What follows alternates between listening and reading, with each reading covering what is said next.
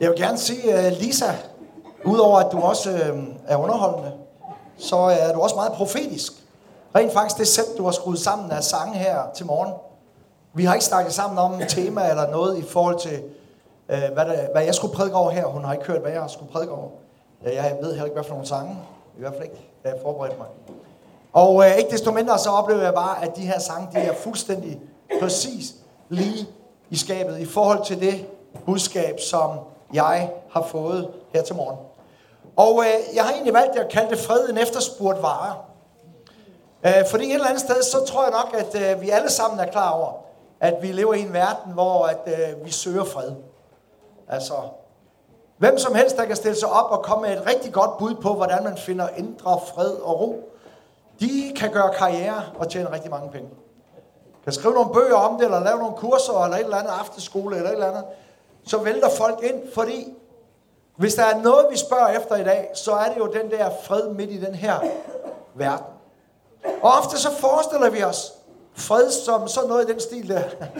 Totalt blank vand, og ikke en vind, der rører sig, ikke en krusning, og alt er bare sådan. Sådan en eller anden forestilling om, at det er, hvad fred det er. Og øh, det vil jeg godt prøve at kigge lidt nærmere på i dag. Om det rent faktisk er det, som om vi nogensinde at, kan forestille os, at livet kommer til at se sådan ud. For jeg ved ikke, om I, ligesom jeg, er godt klar over, at livet, det går altså virkelig op og ned. Nogle gange så er der seriøse bølge, hvad hedder sådan noget, skulp. Nogle gange er der virkelig ting og sager, som får båden til virkelig at ruske.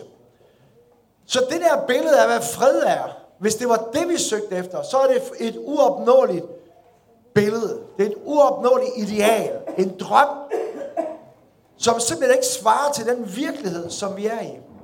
Og jeg vil også gerne våge den påstand, at det er heller ikke det, Bibelen taler om, når den taler om fred. Jeg har taget sådan en lille prop med her. Øh, sådan en her. Og øh, jeg var ude og købe sådan en her i går. Og det var ikke fordi, jeg skulle holde den her prædiken, det var fordi, jeg havde fået en, øh, en fødselsdagsgave, som jeg var ude og bytte. Og så har jeg længe tænkt, sådan en her mangler jeg.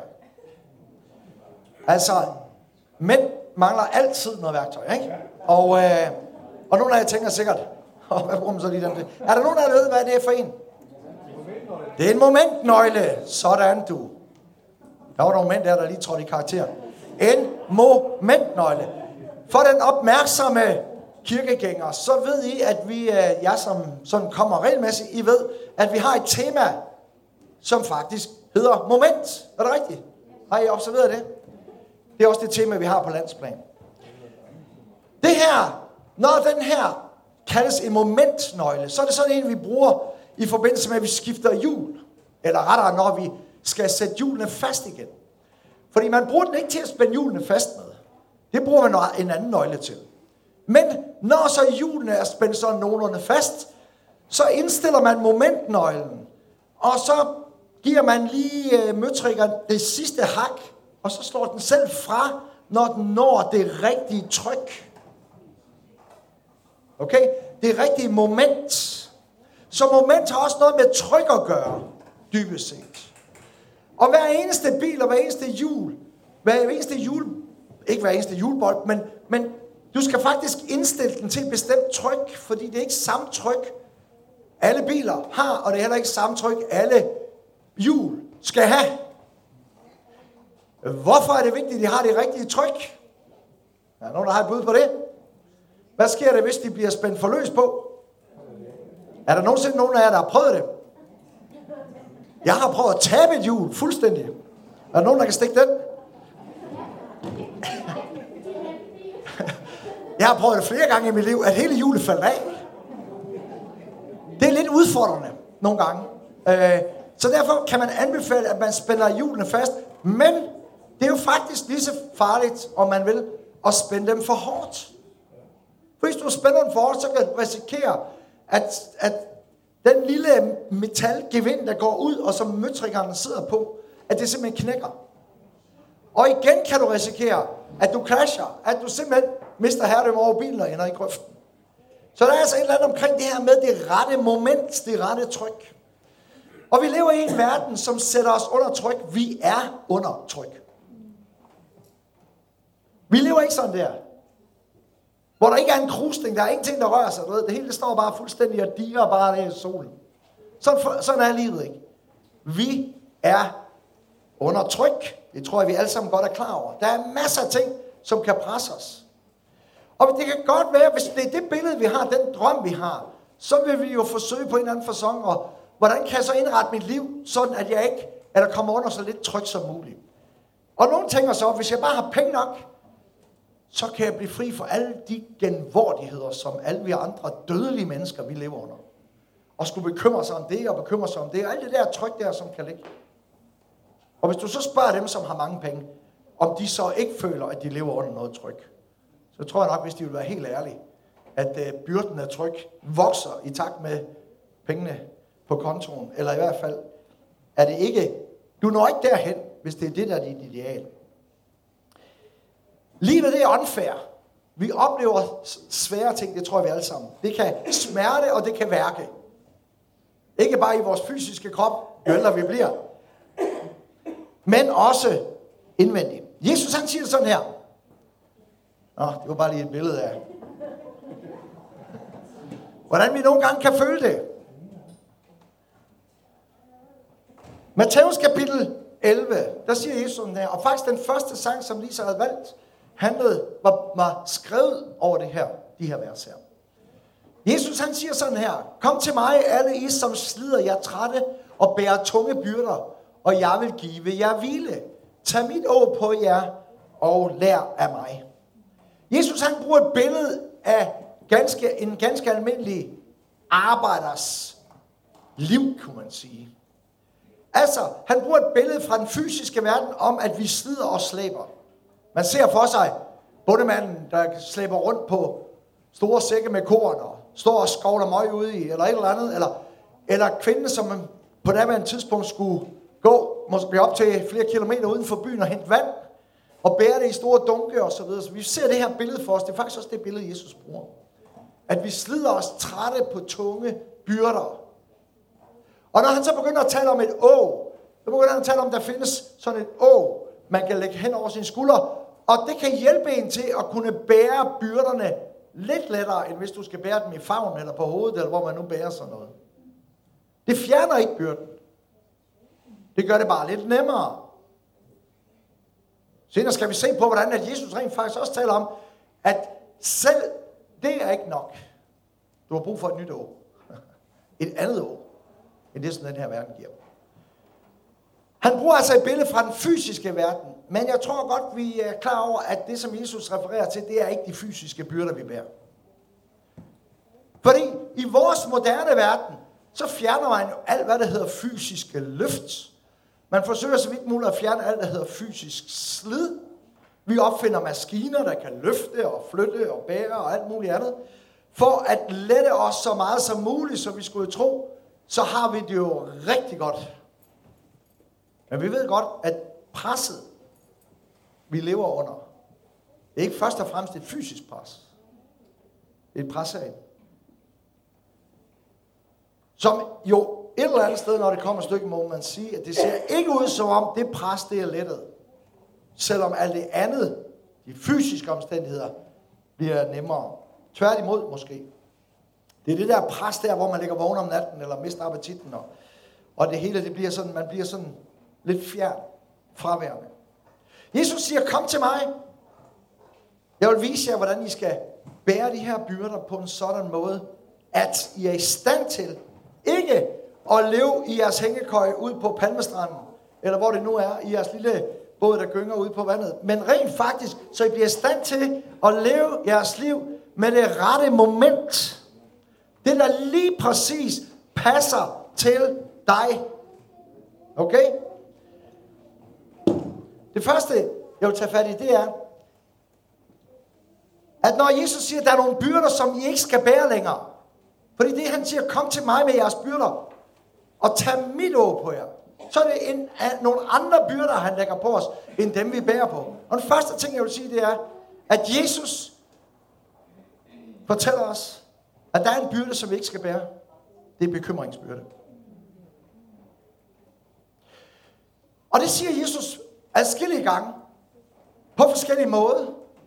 Det er simpelthen ikke en byrde, som vi er skabt til at bære. Jeg er glad for det ord, du indledte med.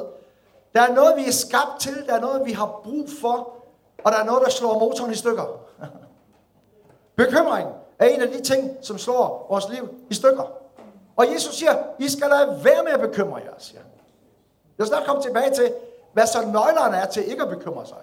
Men bare her og nu slå fast, at det er en af de byrder, som Jesus siger, den skal du ikke bære.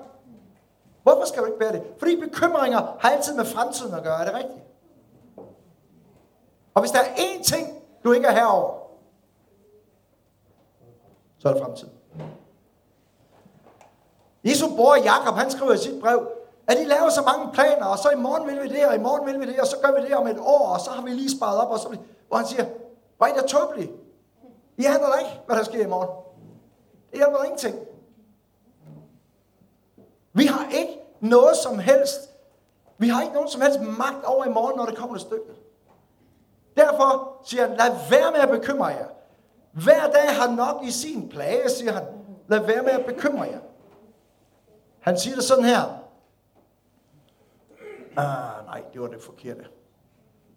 Nå, vi kommer til det lidt senere. Det korte og lange er det hele. Det er en af de byrder, som vi skal lægge væk, og som vi ikke skal bære. Det er simpelthen bekymringens byrde. Han siger det sådan i uh, kapitel 6, tror jeg det er, i, uh, i Matthæus. Lad være med bekymring om, hvad I skal spise, og hvad I skal drikke. Eller hvad I skal klæde jer Jeres himmelske far, han har omsorg for jer. Lad være med at bekymre jer. Forestil dig lige, hvis du kunne lære, lære det. Nogle af jer godt kunne tænke sig at lære det. Ikke at bekymre sig. Eller hvad? Det er måske ikke noget, I sådan bruger tiden på.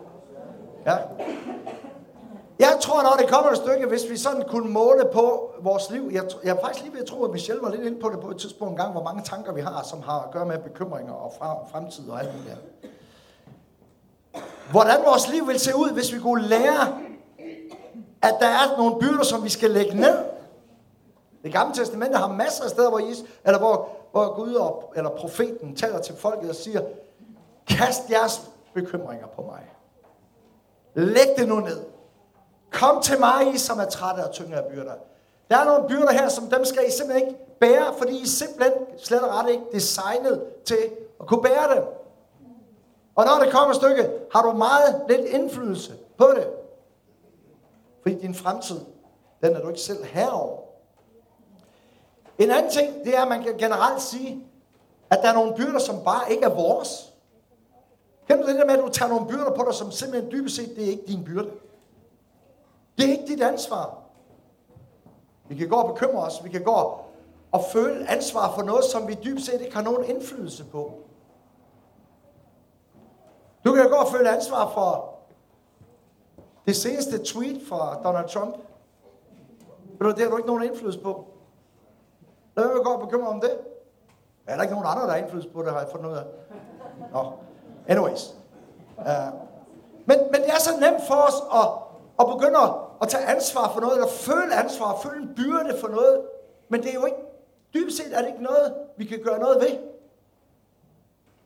Og det er jo tåbeligt, kan man sige. Det er jo en af de byrder, som vi absolut ikke behøver at bære. Fordi vi skal jo finde ud af lige præcis, hvad er det for en byrde, vi skal bære? Hvad er det for et tryk, vi, bliver, vi skal lære at leve med, som er det, som han lægger på os? Og lad være med at tage andre byrder på os, end det, som dybest set er det, vi skal. For der er jo noget, som er lagt hen til os. Der er jo en dagligdag.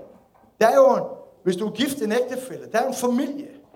Der er et arbejde. Der er økonomi. Der er, der er jo masser af ting, som er lagt hen til os. Som vi skal bære. Og selv der, siger Jesus, hvis vi lægger den byrde ned os, så vil han lære os at bære det på en anden måde. Så det bliver gavnligt, så det bliver let. Så der er altså en byrde, som vi ikke skal bære. Skal lære at lægge den hos ham. Okay? Det næste, vi skal kigge lidt på, det er, hvordan er det så, at den byrde, som vi så skal bære, For der er en byrde, vi skal bære. Er vi helt med? Er I stadigvæk er vi på samme linje i bogen? Der er en byrde, som er lagt hen til os. Ideallivet, det er ikke det, vi så før på det første billede. Idealet for hver eneste en af os, det er at finde ind i den bestemmelse, som Gud har for os. Og med den bestemmelse er der et tryk. Der er et moment, som du er bestemt til. Som jeg er bestemt til. Og det moment skal vi finde ved Guds hjælp. Og han ønsker at lære os, hvordan vi finder ind i det. Den første hemmelighed til at finde ind i det, det er det, vi har her i Rombrevet kapitel 5. Der siger Paulus det sådan her, da vi nu er blevet gjort retfærdige af tro, har vi fred med Gud ved vor Herre Jesus Kristus. Så den første nøgle til at få den der fred midt i trykket, midt i alt det, vi står i, midt i det, som kan være svært, det er simpelthen, det handler om fred med Gud. Og hvordan får jeg fred med Gud? Det gør jeg ikke ved, at jeg tror, jeg skal leve op til, og kan overholde alt, og så videre. Det gør jeg simpelthen, fordi jeg erkender, det er en retfærdighed af tro, jeg har fået. Det vil sige, at Gud han elsker mig, uanset hvordan jeg er. Ah, kan det nu også være rigtigt? Ja, det er rigtigt. Jo, jo dybere det får lov at sænke sig ned i os, jo mere vi vokser i nåden, og erkendelsen af Guds nåde, jo dybere bliver Guds fred i vores liv. Fordi det tager os ud af den der præstation, at vi hele tiden er under pres, fordi vi skal præstere noget. Vi skal leve op til noget. Vi skal leve efter andres forventninger, vores forventninger, Guds forventninger, kirkens forventninger, alles forventninger. Så den første nøgle til at finde den her fred,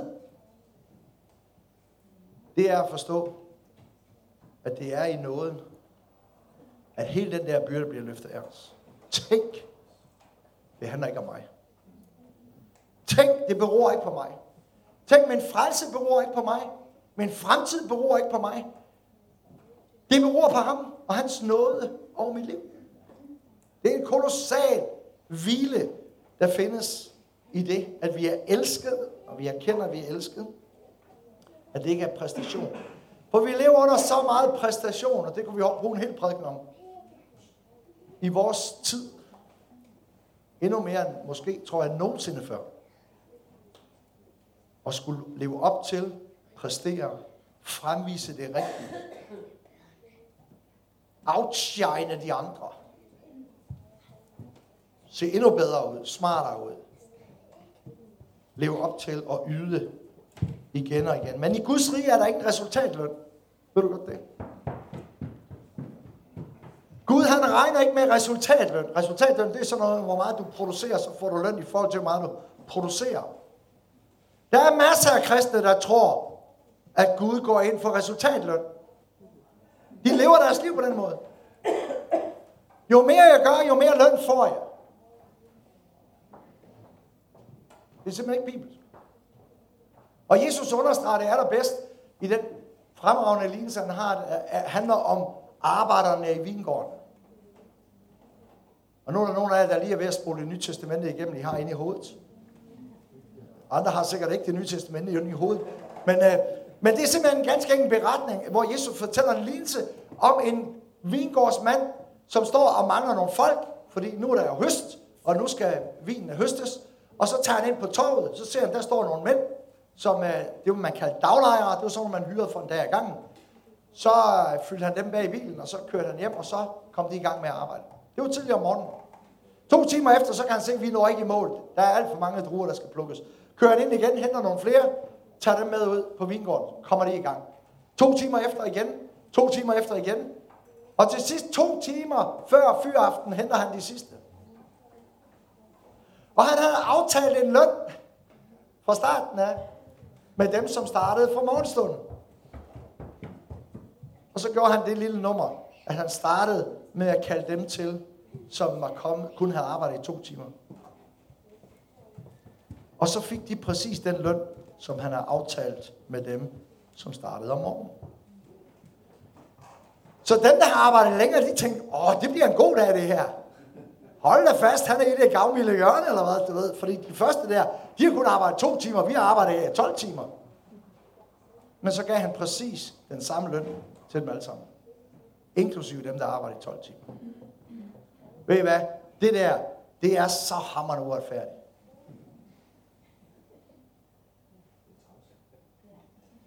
Det er træls. Det er træls. Det er så hammerende uretfærdigt. Ud fra en menneskelig fornuft. Men Gud er uretfærdig. Ved du godt det? Jeg vil godt sige det en gang til. Gud er uretfærdig.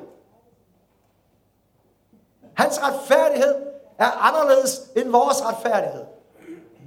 Tænk, han giver nøjagtigt det samme til dem, som kommer aller sidst.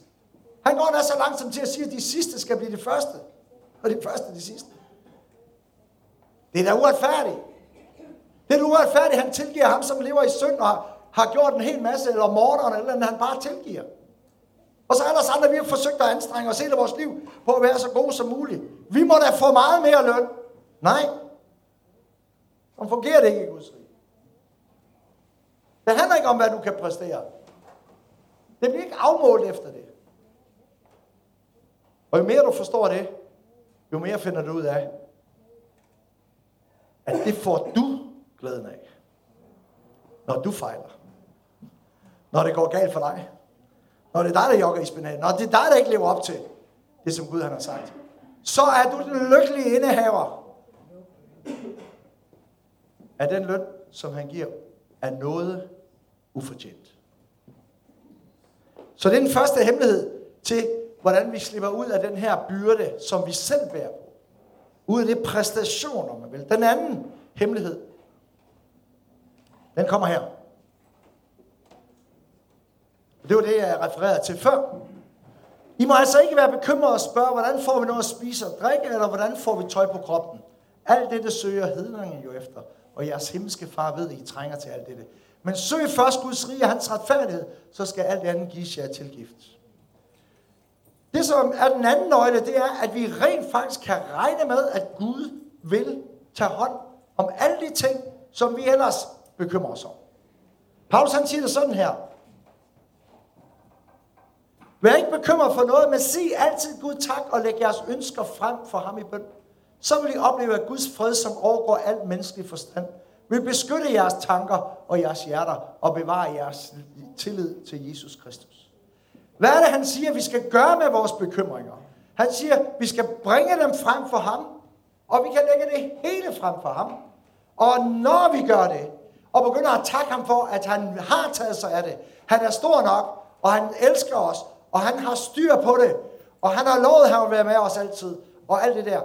Når vi gør det, siger han, så vil Guds fred, som overgår al forstand, al vores, vores hjerte og vores tanker, vores følelser, vores fornuft, vil simpelthen blive i den grad influeret af det. Der står, vi skal opleve Guds fred, som overgår al menneskelig forstand. Det vil beskytte jeres tanker og jeres følelser, og bevare jeres tillid til Jesus Kristus. Der er simpelthen en nøgle til den fred, lige midt i trykket, lige midt i, altså, læg det hele frem for ham. Jamen, jeg kan ikke styre mine børn. Okay, hvad skal vi gøre ved det? Tag på kursus. Lær noget om, hvordan du styrer dine børn. Ja, det er da heller ikke i sig selv noget dårligt. Men, men, men Bibelens nøgle til at løfte den der bekymringsbyrde er, det er, lad alle ting, læg det hele frem. Søg først Guds rig. Søg først hans løsning. Giv det til ham. Lad ham få lov til at intervenere i det område, i dit ægteskab, på dit arbejdsliv, i din økonomi. Lad ham få lov til at træde ind på arenaen. Læg det hele frem for ham. Og så vil du opleve, allerede før det falder på plads, så vil hans fred, som overgår al forstand, bevare dit hjerte og dine tanker i Kristus Jesus. Så vil du få lov at opleve Guds fred midt i det alt sammen. Det vil sige, at du kan leve med trykket af teenager i huset. Nogle af os har været der. Big time. Fem teenager på en gang. My goodness. Det er kun, det er kun overgået af efterskolelærer, som har 85. Så kan vi leve med det der tryk, som dagligdagen er, og så opleve Guds fred, som overgår alt forstand, alle følelser og tanker. Det hele. Hvad er nøglen? Læg det frem for ham. Søg først Guds rige. Så skal han tage sig af det. Løsningen skal nok komme. Den kommer ikke nødvendigvis lige på, med det samme. Den skal nok komme. Men det er et element af at stå der i tro og lægge det hele over til ham. I stedet for at gå i panik og søge nogle løsninger, nogle menneskelige løsninger, som måske i virkeligheden bare gør det hele værre. Den tredje nøgle, som jeg giver, og det her, det kunne sagtens have blevet til en helt prædikenserie, det bliver det ikke, tror jeg ikke. Den tredje nøgle, som handler om det her med, hvordan kommer vi så til at leve i den her fred midt i trykket, vi lever under. Kommer her. Jesus han siger sådan her til, sine disciple, lige forud for, at han, at han har faktisk lige fortalt dem, at han skal dø. De drager op til Jerusalem, og han skal korsfæstes, overgives til bødler og slås ihjel, og så videre, og så videre. Han skal opstå igen. Så siger han sådan her, i Johannes evangelie. Jeres hjerter må ikke forfærdes. Tro på Gud og tro på mig. I min faders hus er der mange boliger. Der er to nøgler i det her, faktisk. I et. To nøgler i en. Det ene, det er, at han fokuserer på tro. Det kommer jeg tilbage til lige om et øjeblik. Det andet, det er, at han peger hen på, husk nu, når du står midt i det alt sammen, at i min fars hus er der mange boliger. I virkeligheden så var de jo bange for at gå til Jerusalem, disciplene, fordi de var jo bange for, at de også kom under kniven, han har sagt. For det var jo ikke bare Jesus, der lå risikoen ved at drage til Jerusalem, men disciplene drog jo, øh, påtog sig jo også en risiko, fordi farisæerne og de skriftlåde forsøgte jo at stoppe udbredelsen af Jesu budskab, så derfor var de potentielt også i fare. Det er faktisk Jesus, som står lige over for korset, lige over for det værste øjeblik i sit liv. Det er ham, der siger til sine disciple, lad nu være med at være forfærdet. Hallo? I behøver ikke at bekymre jer. Skulle det gå så galt, at de tager livet af jer, så lad lige minde om, i min fars hus er der mange boliger. Der er faktisk noget, som venter jer, som er langt bedre end det her. Så hvad kan om muligt gå galt? Selv hvis det værste sker. Det er jo virkelig det, han siger. Så Jesus trækker evighedsperspektivet ind i vores liv. Og siger, der er nøgle til fred lige midt i det, du står i. Det er at vide, hvad der venter dig. Vær ikke forfærdet. Tro på Gud og tro på mig. Det der med tro, det handler jo i dybest set alt sammen om at have tillid til Gud. Ikke? Det handler jo om, og det ser vi igennem hele skriften. Lad nu være med at bekymre jer. Frygt ikke. Tro kun. Ha' nu tillid. Han har omsorg for jer. Han ved, hvor I er på vej hen. Der er en happy ending. Come on. Både i det her liv og i det næste.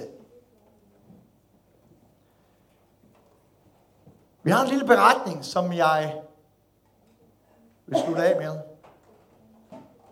Fra Lukas, kapitel 8. Og øh, den kaldes stormen på søen. Den lyder sådan her. En dag, da Jesus gik ombord i en båd sammen med sine disciple, en dag gik Jesus ombord i en båd sammen med sine disciple, og han sagde til dem, lad os tage over til den anden bred af søen. De lagde så fra land. Mens de sejlede, faldt han i søvn. En virvelstorm for ned over søen, og de tog vand ind og var i fare. De gik derhen og vækkede ham og sagde, Mester, mester, vi går under. Han rejste sig og truede af stormen og bølgerne. De lagde sig, og det blev blikstille. Men han sagde til dem, hvor er jeres tro? Her er Jesus sammen med sine disciple midt i måske den værste storm, fysiske storm, livsfar kan man sige, ude midt på søen. Genesret sø er ikke sådan en lille bitte sø. Det er sådan en pæn stor sø. Og der kommer en virvelstorm, hvilket jeg har lavet mig fortælle, det kan der godt komme i det, specielt i det område der. Det er faktisk det eneste sted i Bibelen, så vidt jeg ved i evangeliet, der nævnes, at Jesus han sover.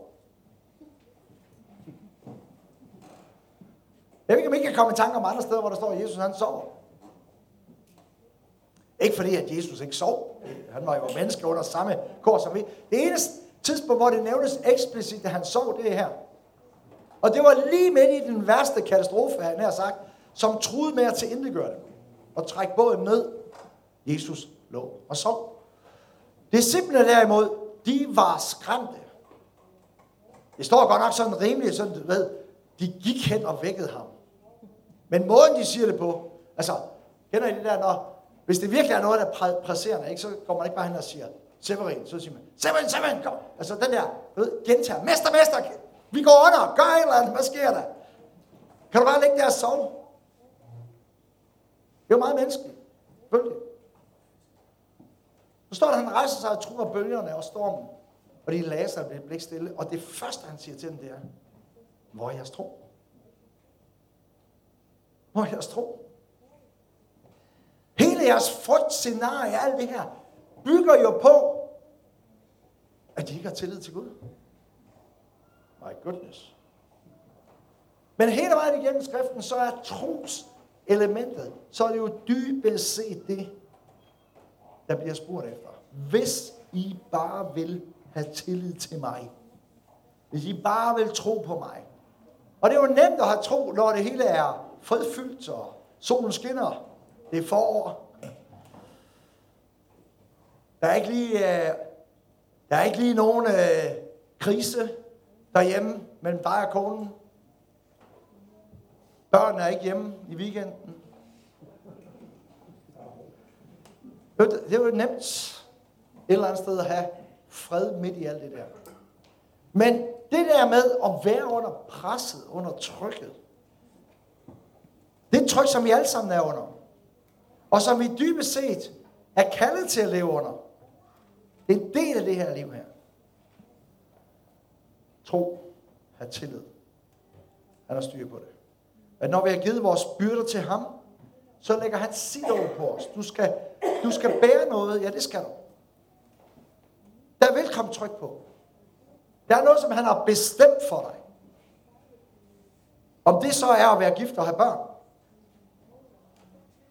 Eller det er at et eller andet andet, som han har, han har en bestemmelse. Det er det, der står hen på væggen. Han har en bestemmelse for, at jeg ikke os.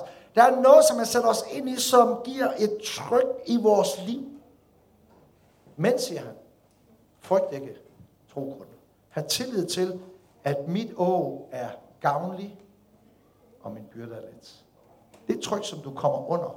Der, hvor du påtager dig, eller rettere ikke påtager dig, de byrder, som du ikke skal påtage dig. Ikke påtager dig bekymringer og alle de der ting. Der, hvor du slipper de der ting, så vil du komme til at opleve at være under hans tryk, men det er på den gode måde. Det betyder, at boldene bliver spændt ordentligt fast. Og det betyder, at hjulet falder ikke af, når du kører ud af landevejen. Fordi rent faktisk, så er du lige nøjagtig der, hvor du skal være. Frygt ikke, tro kun. Så lige der midt i stormvejret. Paulus han siger det sådan her. Hvis det sidste skriftet, jeg har her. Nej, det var ikke den der. Vi tager lige den der med os. Jesus han siger sådan her i lidt længere hen i kapitel 14, som vi også så på før. Fred efterlader jeg, min fred giver jeg. Jeg giver jer ikke, som verden giver. Jeres hjerter må ikke forfærdes og ikke være modløst. Kom on, jeg giver jer noget andet. En anden form for fred, end den, som den her verden giver. Faktisk noget, som jeg har til jer. En fred, som den her verden ikke giver. Så lad være med at være forfærdet, og lad være med at være modløse.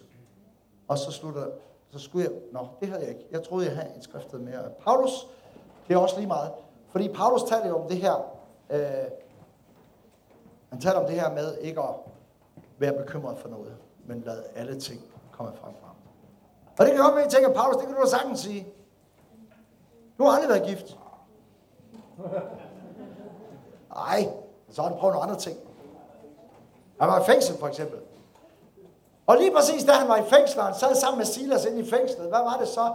Så var det lige præcis, at de sagde tak under alle forhold. De sad midt i det hele og, og sang lovsanger til Gud, og oplevede, at Gud greb ind. Lige midt i det. Paulus vidste godt, hvad det vil sige at være under pres. Og han vidste også, hvad det vil sige at have Guds fred midt under presset.